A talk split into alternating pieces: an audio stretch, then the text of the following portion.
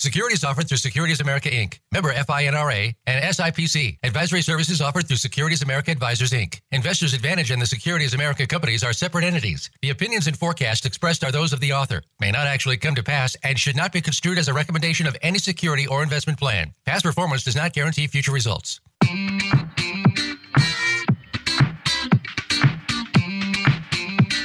Welcome to Fiscal Fitness with your hosts, John Grace and Daniel Medina. They have all the questions about investing, planning, retirement, and the future. You could say it's all they live for. While it can seem daunting getting everything sorted out and the important questions answered, they'll do their best to make it that much easier. Now, here's John Grace and Daniel Medina. Welcome, ladies and gentlemen. So glad you could join us this afternoon. I'm John Grace, along with my cohort in crime, Daniel Medina, on uh, fiscal fitness, where we look at what's going on in the world in a way that we hope you can see exactly what it means to you. So we're not going to get lost in the weeds. We're not going to use a lot of jargon that people don't understand. We think that's uh, worthless, but we do try to show you some ideas that are either popular or not, but those that we think can be applied because this thing called life has a whole lot of ups and downs, right? And this uh, COVID, right?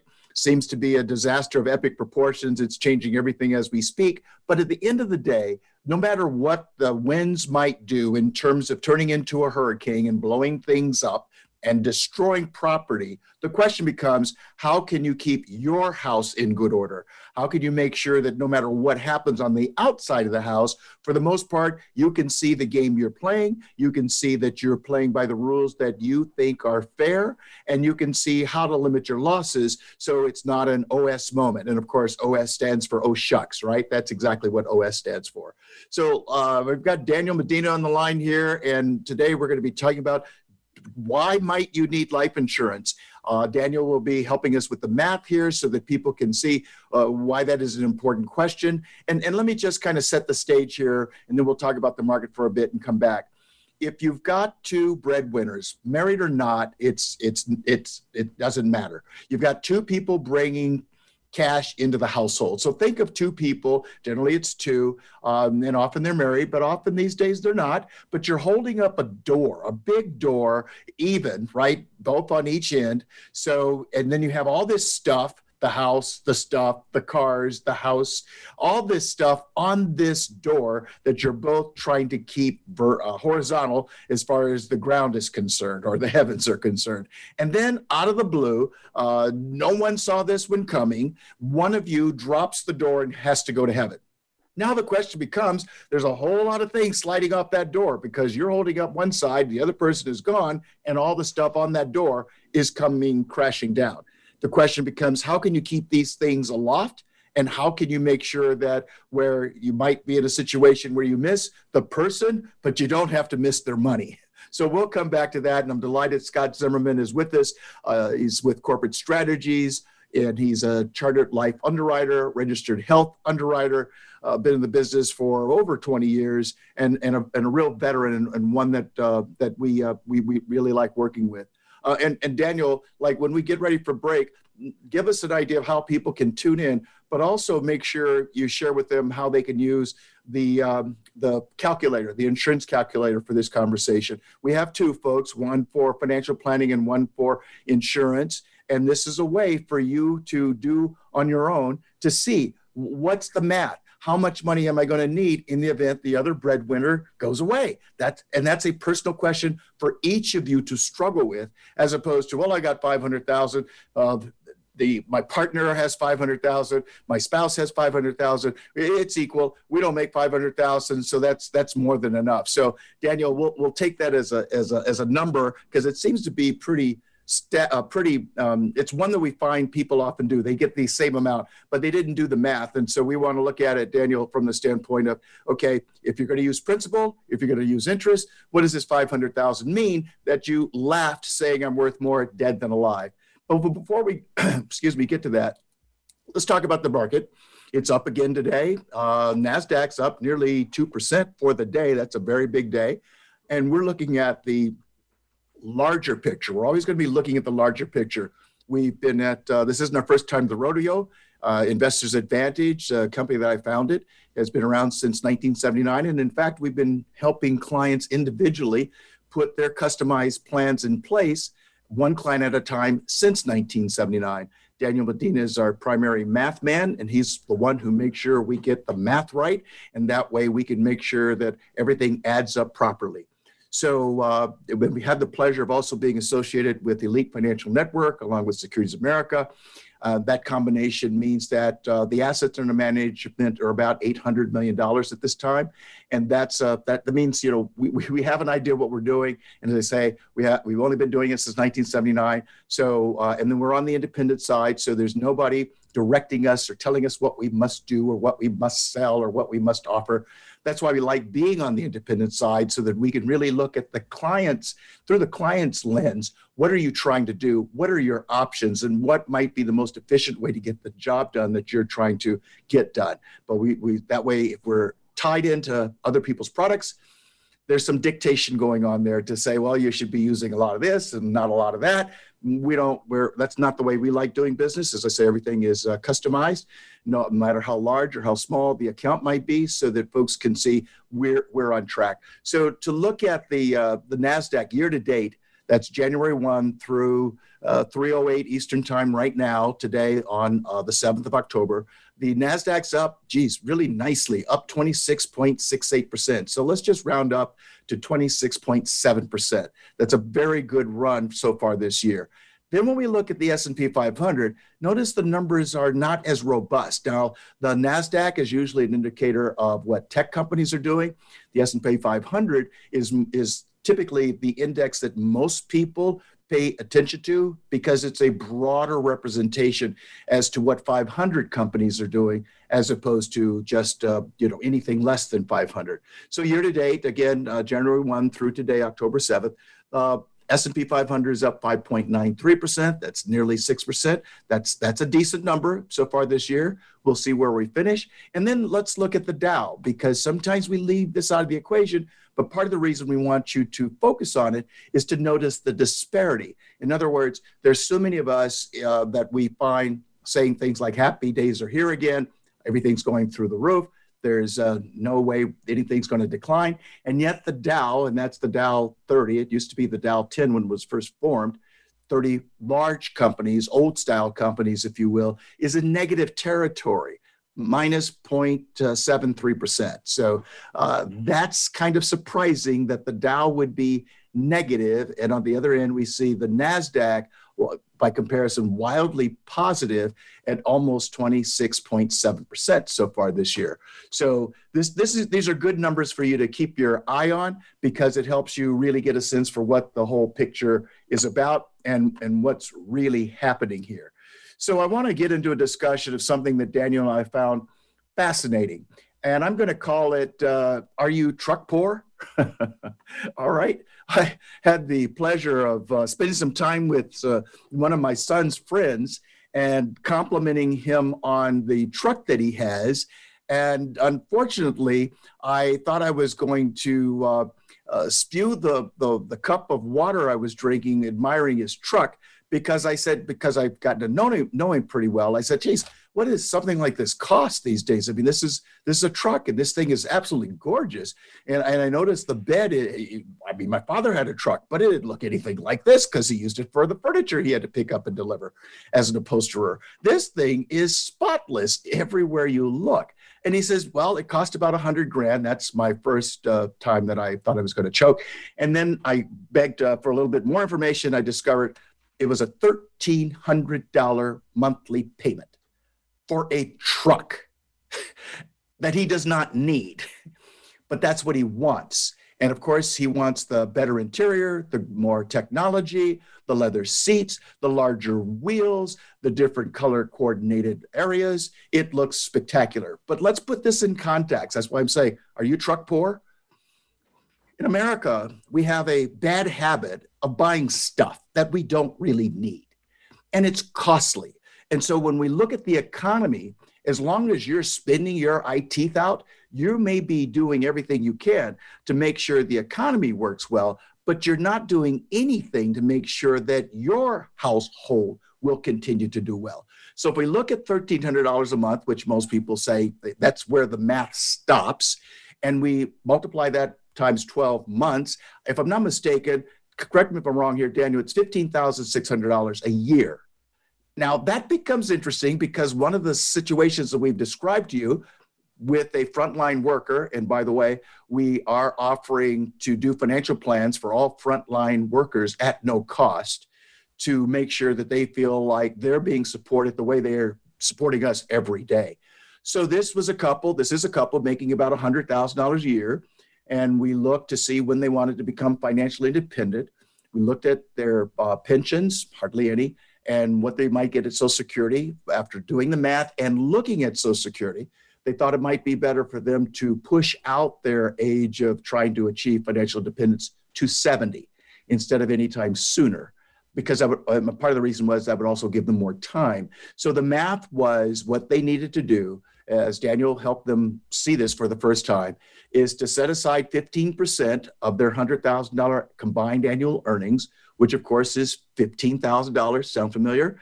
And if they do this and get a 7% return over the next 30 years or so, their mid 30s, as I say, 70, 30, 35 years, they would be on track for achieving their target, which they did not see of $2.6 million.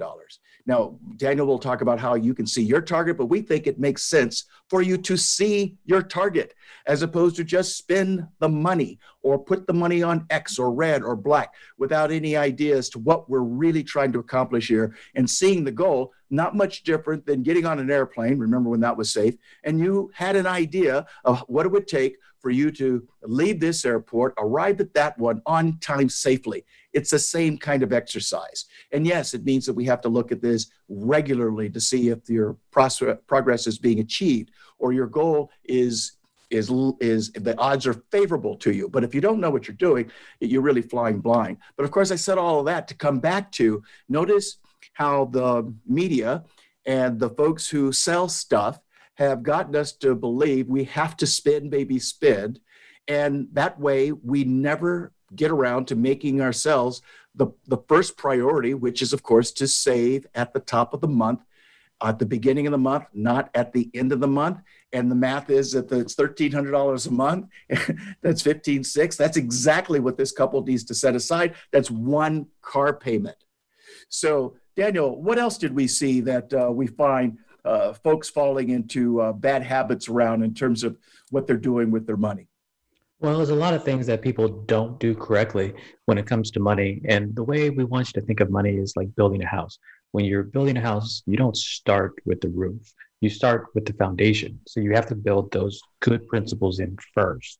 So we're going to talk about some common things that keep people from becoming wealthy. And the first thing is thinking it's too early to start saving. We see this all the time.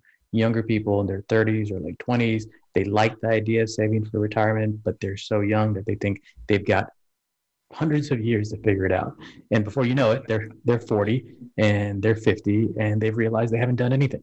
So that's the biggest thing that young people need to start doing is, is stop thinking that they have all the time in the world and start saving something. Like John said, you have to do it, you have to pay yourself first. Whether it's 5%, 10%, some part of your check, get in the habit of paying yourself first. The second many, thing, yeah, sorry, go ahead.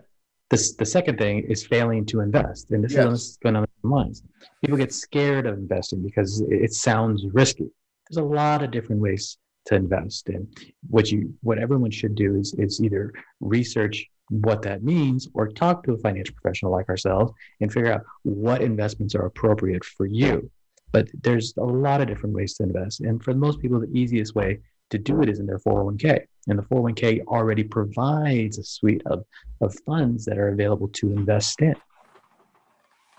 We'll be looking at the 401k in our shows, so please feel free to tune in and see the topics that we come up with. Looks like there's going to be some changes made to how we uh, work the 401k plan, but it is, and, by the way, there we have noticed some changes from the standpoint of what employers are willing to contribute.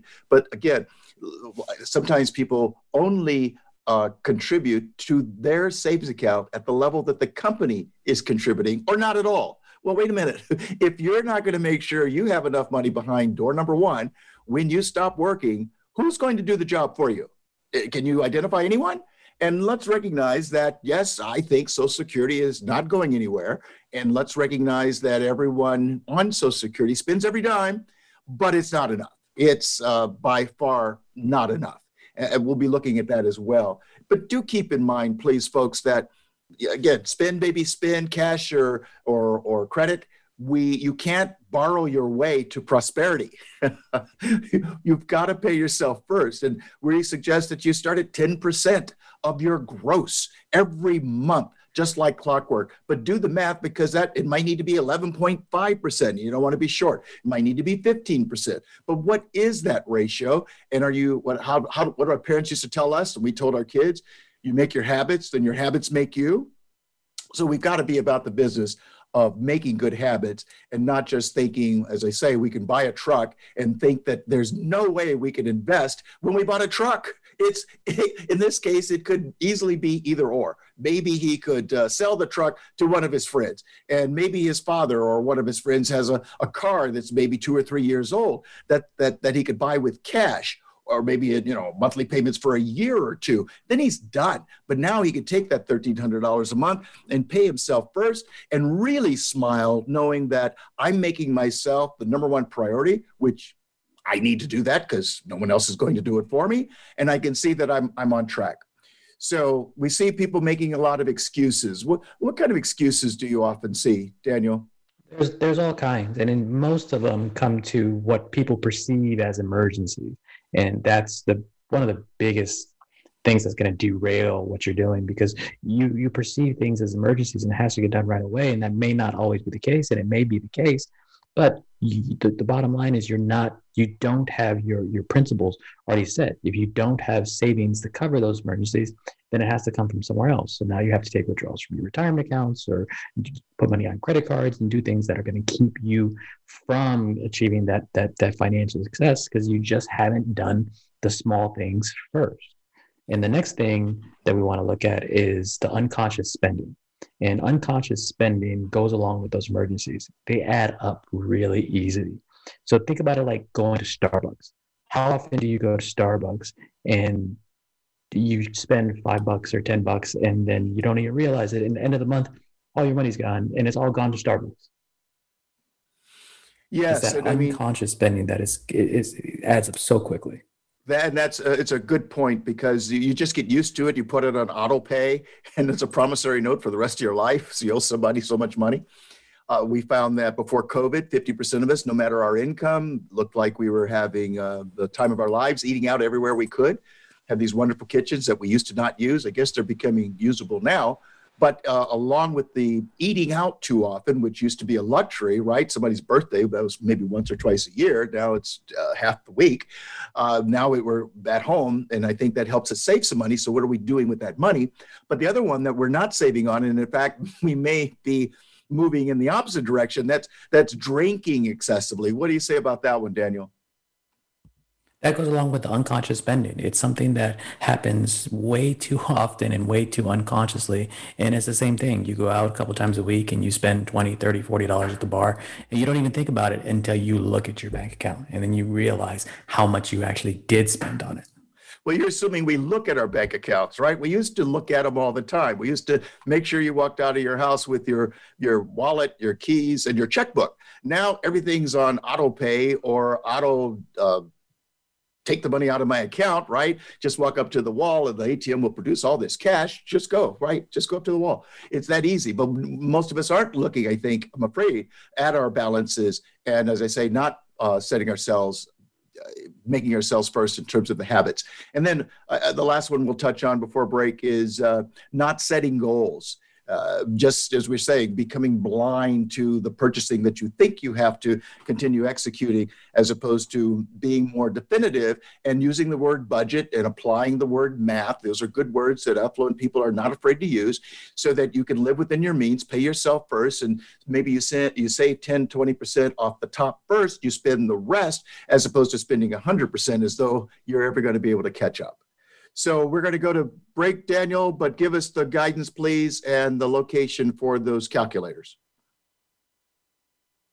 First thing, make sure you check out our calculators at www.ybpoor forward slash calculators. You'll see two calculators, one for retirement, one for insurance. Please feel free to fill it out and send us a message. If you have any questions or feedback on them, you can reach us at contact at ybpoor.com, on Twitter at Money on Course, or through Facebook. You can find us through Investors Advantage. Yes, and we love your questions, and we're going to come back with some good questions and set up the conditions for why you might need insurance, and also to look at when you don't need insurance. It's not everyone needs it, but some people do, and, and many of us say, "Well, I have insurance, but I ha- we haven't done the math to see if there is sufficient coverage," and that's what we'll be talking about with uh, Scott Zimmerman, chartered life underwriter and registered health underwriter. So we'll see you on the other side of the break.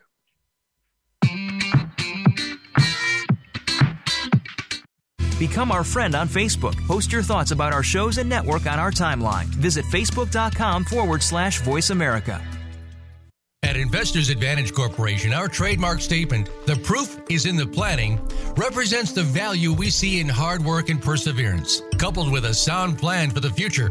With the challenges facing our country's frontline workers, we see a lot being asked and not a lot given in return. To reward our nation's frontline employees and clients, we're offering our financial planning services free for anyone serving in those roles. So, whether you're a nurse, a member of the police force, or a retail employee, we'd love to sit down with you and help you plan for the other side of this pandemic.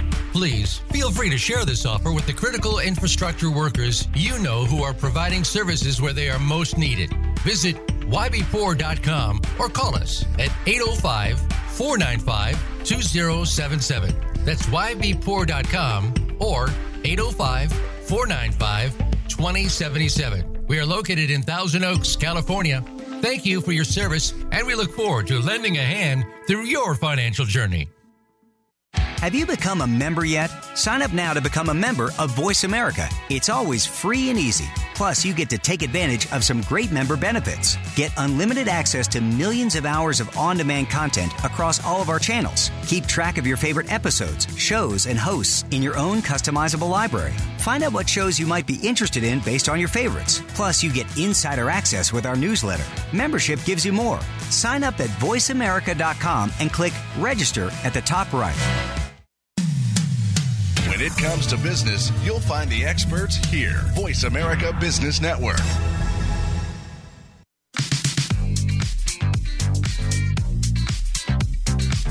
You are listening to Fiscal Fitness. To reach the show today, please call 1 866 472 5790.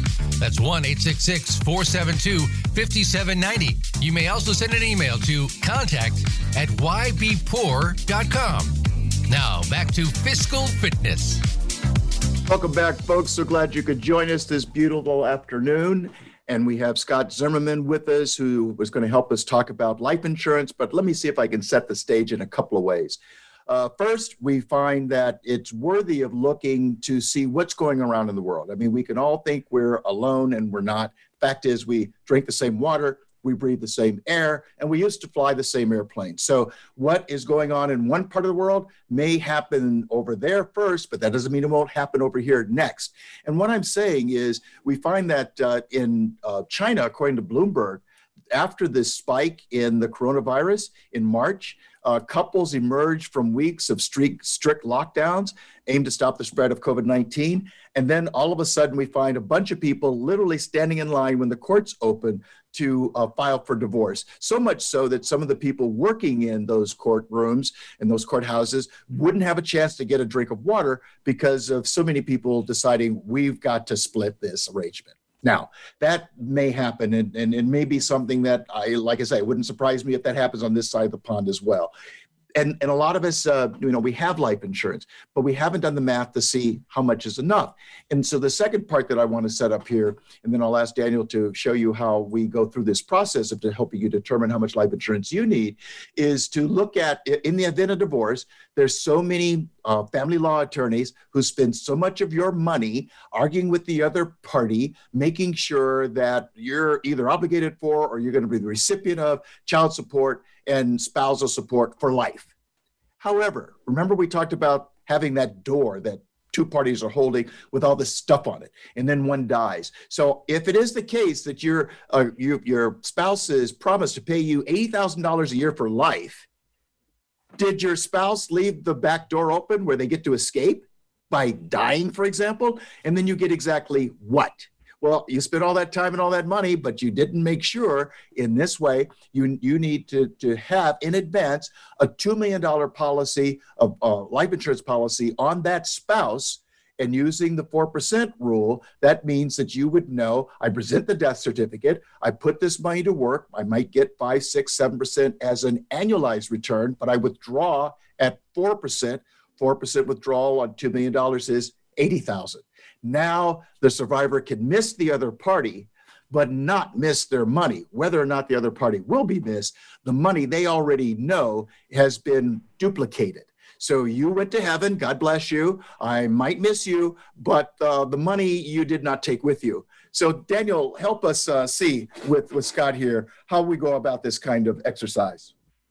Well, there's essentially two ways that we look at determining how much life insurance is is is needed. And the most common, what most people think is, um, I'll get enough life insurance to pay off my house, and that's about it. And what they're thinking is, if I don't have a house payment, then I can live off of my income. That's sometimes the case, but not always the case. What ideally, what we prefer to do is not look at having to pay off all the debt, but rather replicate the income that might be lost. Right. So John's example, if there's 80,000 that needs to come in, then we need $2 million because $2 million will produce 80,000 a year. That's what our real target is. So with our couple, the $100,000, the frontline workers, I believe uh, the uh, female is making 60,000 and the male is making 40,000 for a total of 100. What we want each party to do, and, and Daniel's going to walk us through this, in the event. Uh, as I say, it's not $500,000 each, is how much do I need if you're not here? That's the question. Only I can answer. Do not dictate to me. Do not tell me. I'll figure it out, but I have to go through this process. So if uh, she's used to his $40,000 a year using the 4% rule, what kind of insurance does she need on him? Well, the first thing before that, what, what I really what we really want you to do is look, take a detailed look at your expenses. Good have idea. them written down. Know exactly where your money's going. Then you can determine how much of that person's income you really need, because that's the question. If you're used to getting 40,000 per year from that person and you really only need 20,000 because you have enough income to cover the rest of your expenses, then you don't need to reproduce the whole 40. You only need to reproduce, reproduce 20. But let's let's suppose you actually need the whole 40. So in that case, you need a million dollars to cover that income. And how about for let's see, how do we place that? Uh, she's he's used to her sixty thousand dollars a year, and let's suppose that he needs one hundred percent of that sixty if she has the nerve to go to heaven. What kind of coverage should she be provided? That's one point five million. 1.5 million. So 1.5 million on the one making 60,000 and a million on the one making 40,000 assuming that both parties as survivors need 100% of what the other one was making, now both survivors know that, yes, I'm good financially. Emotionally, I might be a mess, but I won't have to go through the services worrying about missing you and missing your money in the same time and space within the first 30 days of life evolving without the other breadwinner being in the equation. So, Scott, tell us more about your thoughts on this and, and describe. I think a lot of people get lost in is it term or is it uh, permanent insurance, right? And the first thing, again, folks, I'm, we're saying to you is let's figure out, like Daniel says, how much expense or what income are you trying to duplicate? That is the survivor's determination. That's their job. But but talk about the differences between the kind of life insurance. And I know you do a lot of work with uh, long-term care, yes. along with disability, and a lot of work with uh, corporate plans with their corporate life insurance. That's that's that's your mainstay, as I understand it. Right. Um, so the question being is like, what's the is the question? What's the right type of life insurance to have? Yes. Okay. Well, I'm, I'm, I'm going to give a vague answer to that because I think it's going through the exercises using your calculator that you guys offer and figuring out the right amount. I think you want to determine the right amount to have first, and yes. then determine what what's the right kind. I mean, when it comes to life insurance, there's so many different kinds. There's term life insurance, which is usually the least expensive way to go in the beginning, and you're buying it for a certain amount of time. usually 10 years, 15, 20, or 30 years. You can lock in the number, the rates for that amount of time. But when there's so many different types of permanent life insurance, such as variable life insurance, whole life insurance, equity index life insurance, universal life insurance, second to die. So there's determining the amount you need, and then then we can back into what's the best type to have, how long you need it, and a lot of those permanent life insurance policies can design them to be what you want them to be. Last to a certain age, build up cash values. Maybe you don't need cash values. There's lots of fine tuning we can do with those policies. Um, okay, Scott, let's start with the basics. What's the difference between term and permanent term insurance and permanent insurance? Good question. Term insurance is you're buying it for a certain term, usually 10, 15, 20, or 30 years. You're and then what happens after? After that time, you can still keep the policy, but the rates skyrocket. So at the 30, if you bought a 30 year term, you're paying $1,000 a year, 31st year could look something like $40,000 a year. I mean, the, the numbers are astronomical, what they go up. So the, and then there's permanent, which is the name permanent. It's permanent. It's there for when you need it. It goes all the way to, you could set these policies up to good age 125. People are living longer than ever before. 125 is old, but you could set them up how you want them to look. So, so when should someone look at getting a term policy versus a permanent a whole life policy? You know, a lot of people, the reason why people get term insurance, is it's affordable. So people, maybe when they're younger, they, they, it's better to get permanent insurance when you're younger, but um, it's better if you need it for just a short amount of time. A lot of people look at it and saying, I want to get my kids through college. I want to get, I want to make in X amount of years, my home is going to be paid off. X amount of years, certain things are, are not going to be needed any longer. That's where term insurance really, I think, makes a lot of sense. And also, again, it's really, really affordable. And, and the way we look at it is, uh, you know, like this couple, it's a good one to look at. They've got 35 years. So we want a bridge. So we typically, if they're to the extent that they had 2.6 million right now, they would be self insured, have no need for life insurance. On the other hand, if they have a special needs child, for example, where that uh, problem or that money is going to be needed for a very, very long time, that's probably more like a permanent policy that would be in order because this would be something that would come into play in the event either breadwinner passes away. Now, let me just say this because one of the things we find is people take out insurance policies and avoid telling the people who are going to be the beneficiaries. you you need to look at your beneficiaries make sure they are who you want them to be and then tell the folks who is supposed to get the money because if you don't tell them i'm not sure uh, that the insurance company is going to look at the death certificates and look at the beneficiaries and say, "Oh, Scott, you're due uh, 2.5 million dollars." That typically does not happen. So um, Mrs. Zimmerman would need to know uh, that Scott has a two and a half million dollar policy with XYZ company, so that all she has to do is present this death certificate to receive that check. It's that simple. But if you complicate it and we can't find who's supposed to be, or they don't show up with the death certificate, I'm just wanting you to know don't be surprised if the insurance company buys another building because you just left more cash in their coffers. God bless you. So really look to see what are we trying to do here. If if if, there, if it's temporary, where we think in 30 years or so we will have 2.6 million dollars in our example, uh, then we may only need term, and you can evaluate this as you're going along. Along. But if it's a more permanent situation, then you, you need to be looking at uh, at a more permanent type policy. So it's all depending on what you're trying to cover. In other words, you're trying to pass on this risk to the insurance company. That's what they're in the business of doing, accepting that risk that you're not willing to take so that you know that you're fully covered. But we want to make sure you know what fully covered is to you and if that is that is sufficient.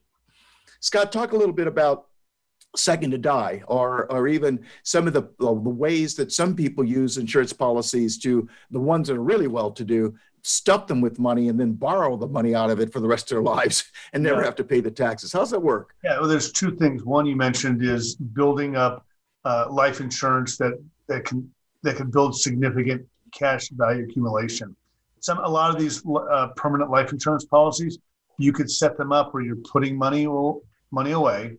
It's growing. The money's growing inside the policy, tax deferred, and at a certain point, you could start pulling out the money and borrow the money out and get the money out tax free. So some people, a lot of people are looking at permanent life insurance as supplement to the retirement income. So it's just a, a great way to have very little risk, again, tax deferred growth and get the money out tax free. You also mentioned second to die life insurance. That's a type of policy where you're buying it on two people.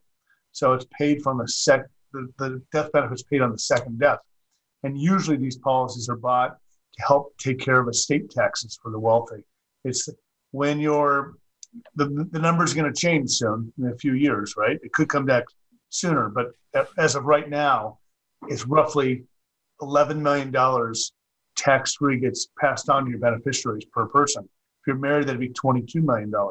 And everything thereafter, after the $22 million, if you're married, is going to be taxed at roughly 40%.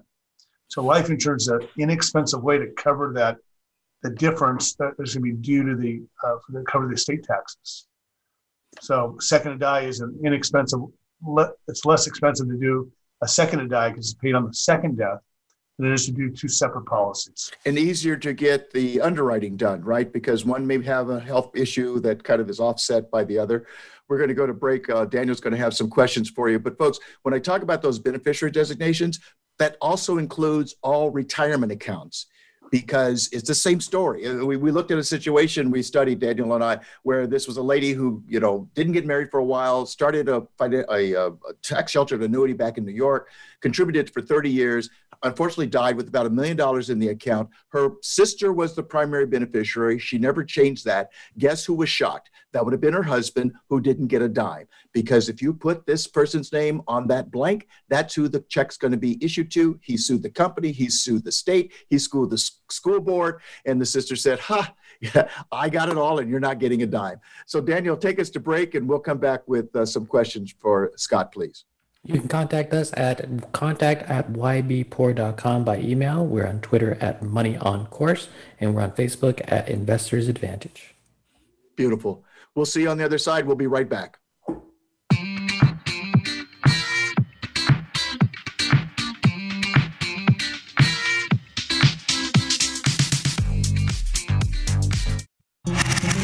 Voice America is on your favorite smart speaker. If you have Alexa or Google Home, go ahead and give us a try. Hey, Alexa, play Finding Your Frequency podcast on TuneIn. At Investors Advantage Corporation, our trademark statement, the proof is in the planning, represents the value we see in hard work and perseverance, coupled with a sound plan for the future. With the challenges facing our country's frontline workers, we see a lot being asked and not a lot given in return. To reward our nation's frontline employees and clients, we're offering our financial planning services free for anyone serving in those roles. So, whether you're a nurse, a member of the police force, or a retail employee, we'd love to sit down with you and help you plan for the other side of this pandemic. Please feel free to share this offer with the critical infrastructure workers you know who are providing services where they are most needed. Visit ybpoor.com or call us at 805 495 2077. That's ybpoor.com or 805 495 2077. We are located in Thousand Oaks, California. Thank you for your service, and we look forward to lending a hand through your financial journey. The latest business information is made simple with the Voice America Business Network. The professionals in the business world bring you live talk radio shows featuring an array of business topics, strategies for building wealth, sales and marketing, stock trading, investing, and business technology. Voice America Business hosts are professionals in their fields and bring to the airwaves weekly business discussions that offer up to date information, advice, and education. The Voice America Business Network the bottom line in business talk. When it comes to business, you'll find the experts here. Voice America Business Network.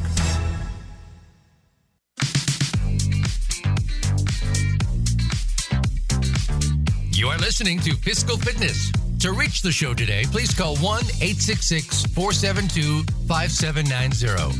That's 1 866 472 5790. You may also send an email to contact at ybpoor.com. Now, back to Fiscal Fitness. So glad to have you back this afternoon, folks. John Grace and Daniel Medina with Fiscal Fitness, and we have a special guest, corporate strategies uh, gentleman with uh, he's a CLU, chartered life underwriter, registered health underwriter, Scott Zimmerman. And Daniel, I know you had some questions for Scott, uh, leading off something about the audits uh, in terms of uh, some changes there. Well, the question that we often get asked is what do you do or how do you evaluate policies that were taken 10 or 15 or however long ago? How do you know that they're still doing what they're supposed to do? So, Scott, what do we do in that case? Yeah, that's a good question. Is you know, um, just to step back and say, most people do, you know, they usually bought. They usually have bought a, a life insurance policy by meeting with an agent, looking at an illustration that the agent provides. It says, if you put an X amount of dollars your life insurance is going to be there for you.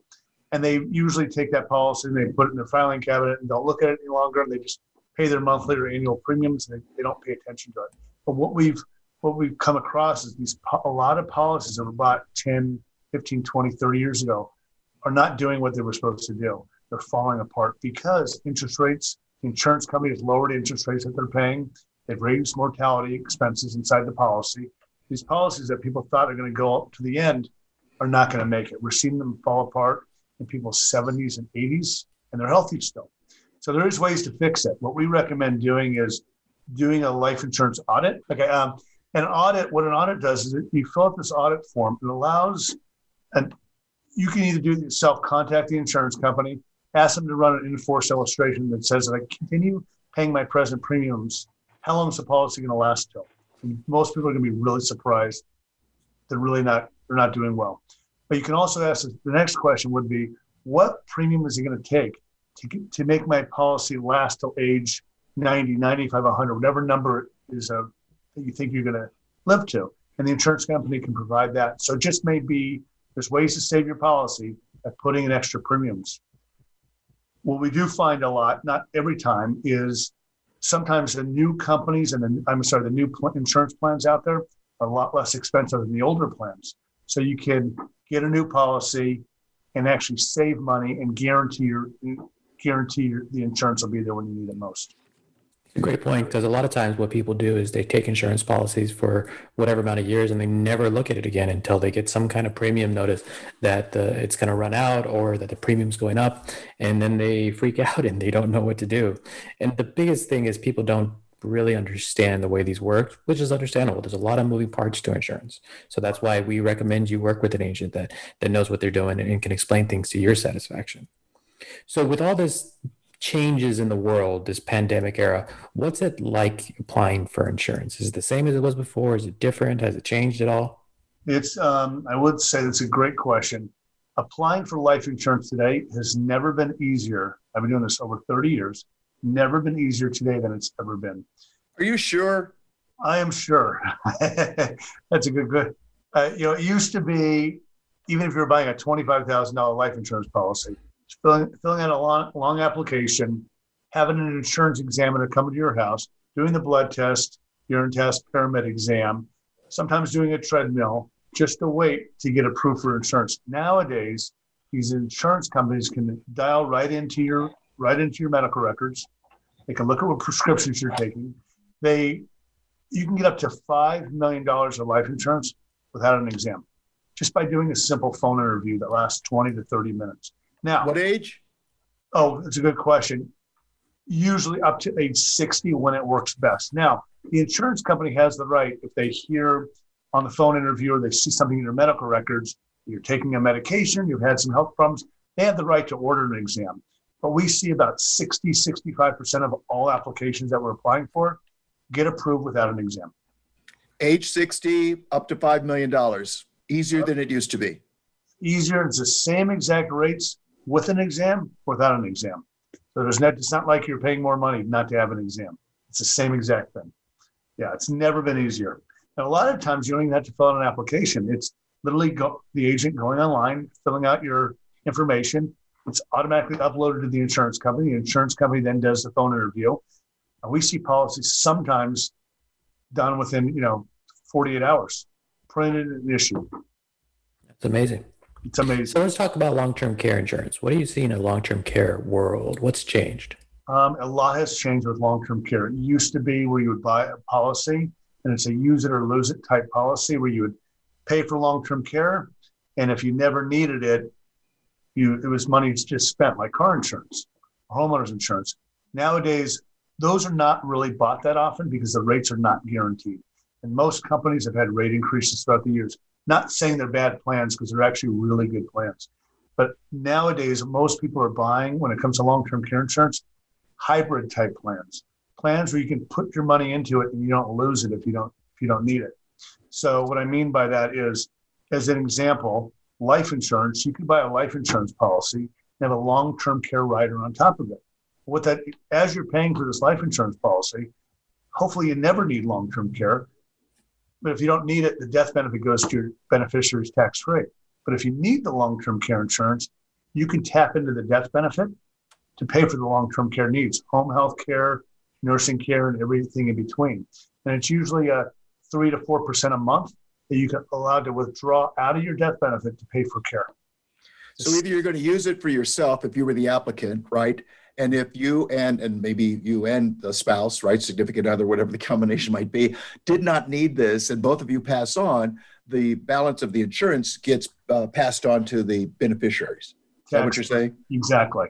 So it's a way to pay for something, have the care, but if you never need it, which hopefully you don't, at least the money you put out will go to towards your beneficiaries or your family. You're not losing your money.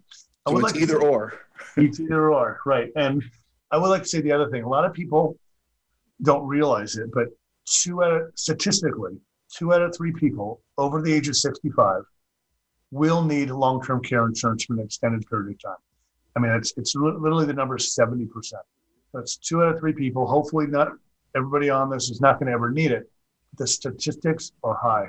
And if you don't have a long-term care policy, the cost of long-term care is growing. Expenses are getting higher. People are living longer than ever before. And it's if you don't have care, you're gonna have to pay for this yourself. Well, and, and, and, Scott, what does that often tally up to? In other words, I think there's a figure for five years uh, before the last time we get to breathe, the amount of money that uh, the folks go through amounts to. Yeah, uh, oh, statistically, for um, home health care, it's four and a half years that people need home health care and two and a half years for nursing care. Those are statistics. And the cost of care is it's a wide range. It matters where you are, what type of care you need, and what type of facility you'd like to stay in. But for home health care, we see averages in the state for not full-time care, for part-time care, five to six thousand dollars a month on average. And then nursing care for a nursing home, it matters what type of facility you want to stay in. Do you want to stay in a, a Motel Six, or do you want to stay in the Four Seasons? You're going to pay pay accordingly. But it's on average eight to nine thousand a month, and uh, for care, so it's super super expensive. And then um, there's a way to kind of counterbalance. In other words, if you find you you needed someone for a period of time in the house for 10 hours a day, 24 hours a day, but now you want to back it down to let's say five hours a day, what happens that cost per hour? Uh, the cost per hour just it just it goes down. It's it's usually on the home health care, it's usually an hourly rate you're paying for. So you said cost, it goes down, but which, which I think what you mean is as the hours, the more hours you need, the lower the cost. The less hours you need, the higher the cost, which is counterintuitive. But. Exactly. Yeah, that's the aha moment we saw clients go through, and it's it, hundred percent counterintuitive. Wait a minute, I need you less, and I still I needed you. I was paying you twelve dollars an hour. Now I have to pay you fifteen dollars an hour, and yeah. I need you less. It comes out almost about to the same money. Right. And there's, you know, the other thing I think what you what, what you and Daniel offer are some amazing plans. Also, some um, if people have money sitting in CDs or they're, they're sitting on cash they're not doing anything with, and they feel they're never going to need care, you can help them with getting one of those hybrid policies where they can put in a lump sum. It's liquid, or most of it's liquid at any time. It has a death benefit, and it covers the long-term care. I mean, it's something I know you guys work with. It's those are amazing, amazing plans. It's a way again pull the money out if you never need it. Most people think they're never going to need long term care. But statistics say the opposite. Yeah, it's something well, that we've point, used. It's something we use a lot more lately, just because it makes more sense. The user those policies were cheaper, but if you never use it, you never you never get any benefit from it. And now those but premiums are going up. Sorry, it's also important for folks to have their policies looked at again They may be the best thing since sliced bread, but many times people bought it 20 years ago, never look at it, don't compare it in today's market. It's worthy of taking the time to do a do comparison shopping. Is what I have good enough? Uh, do I need to make some changements? Are there some amendments? What, what is there enough coverage? For example, uh, 30 years ago, maybe uh, including uh, cost of living rider didn't make so much sense. These days, oh my goodness, you know, $3,000 a month, like for one of our couples when they took it out in like 1980, that was more than enough. Today, that's not nearly enough. So it's a, it, it, we have to keep looking at these things as opposed to just being complacent. Yeah, totally agree. Yeah. Okay, so folks, I hope you can tell that we're really dedicated to helping you not just survive, but thrive. As I say, we've been helping one investor at a time since 1979. Our, our trademark happens to be the proof is in the planning, and for us, that's very important to continue looking at things with fresh eyes, uh, not becoming complacent, not turning into Rip Van Winkle and waking up and discovering that so much has changed. And I want you to know the financial plans we create for our clients are highly customized, but they have three things in common they're strong, they're safe, and they're simple. So when I say strong, I mean they can weather market uncertainty. That's our intent. And when I say safe, it means that we're doing everything we possibly can to mitigate risk. We want you to identify the risk. Is it acceptable? Is it excessive? Is there a way it might be mitigated or reduced? And simple means that you know what you're doing with your money and why you're not in the dark with what you're doing. So uh, each plan is customized, but they all have that three legged stool under them, if you will, to be strong, safe, and simple so that you can see what you're doing and you, be- and you have reason to believe that no matter what the winds might be doing, hurricane, fill in the blank name, you're doing okay or you're doing better than most or we're meeting the objectives that you have, both short term and long term. So, uh, what other questions? Do you have another question for for Scott before we let him go, uh, Daniel? Not one before we go. No. Okay. I do want to say though, we talked a lot about insurance, and we've talked some very general ideas, and this is this is something that's really particular to everyone individually, along with their whole financial plan. So work with a professional that knows what they're talking about, because these are some of these things are not intuitive, like how much insurance I need, or how much I should be saving, or what investments are right for me. Uh, typically, a financial professional, a fee-based financial professional that like we are, work can help you figure out all those questions for for your scenario. Yes, that's what it's all about, Alfie. That's what it's all about. We want you to know what you're doing and why, uh, and not to be afraid. And, and as I say, be, be willing to embrace some of the habits that the wealthy have embraced, like using math, uh, take, using our fingers if we need to, or toes. It doesn't matter. Let's get the answer. Let's make sure it's correct, and let's not be afraid to budget. Uh, by the way, we have one couple. I just love this this story. They the, the they have sold two businesses for five million dollars. A four percent withdrawal is two hundred thousand. That is exactly what they need to roll the way they roll. And their budget, by the way, when they go on vacation to various parts of Europe, $21,500. That's their budget. Now, what they do is they take that amount, put it in a bank wherever the heck they are, and each of them do whatever they do. They take the money out of that 21.5 at that bank wherever they are. And then as they see the account depleting itself because they've spent the money that they set aside there, guess what they start doing? Happily start packing. So this notion of budgeting, you know, it's it's it's not painful. It's a good way to say, this is what we allotted and this is what we spent, and we're done. We'll come back next year. So, speaking of uh, coming back, we'll be back here next week, uh, right here at Voice America. Delighted to, this is our first month at Voice America with Fiscal Fitness, John Grace and Daniel Medina. And, and let me just say to you folks, with all the, uh, the craziness that's going around, like I say, uh, this coronavirus is an epic of disaster proportions, just please keep doing the three W's wash your hands, watch your distance, and um, make sure you wear a mask. Uh, they they might help us. Okay, I, I, think the odds are more favorable that they help us than they don't. So let's uh, maintain that habit and get to the other side of this thing, so that we can see uh, things coming apart at the at the seams in many ways. And I think we're going to see that. But there is always think of it this way: winter can be harsh, even in Southern California, but spring always follows winter, always. So, as bad as it gets, the strong survive and the weak have to die off. That's just nature, right? But let's get to the other side to see, uh, take the bridge to get to the other side to take advantage of the opportunities that are certainly going to be there for us if we are agile and if we're not trying to just make sure the equity values go back to wherever they might be, but that we have cash and that way we can take advantage of bargains as they might become available, whether they're companies, whether it's stocks, you know, direct ownership of companies, whether it's other pieces of real estate or businesses. The, the prices do have a, a way of uh, wavering, and those who have cash, maybe that's where it came from after the Depression. Cash is king? I don't know.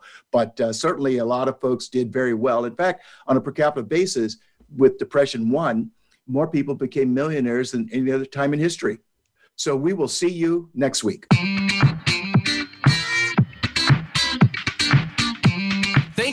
Tuning to Fiscal Fitness. Please join John Grace and co host Daniel Medina again next Wednesday at 3 p.m. Eastern Time and 12 noon Pacific Time on the Voice America Business Channel.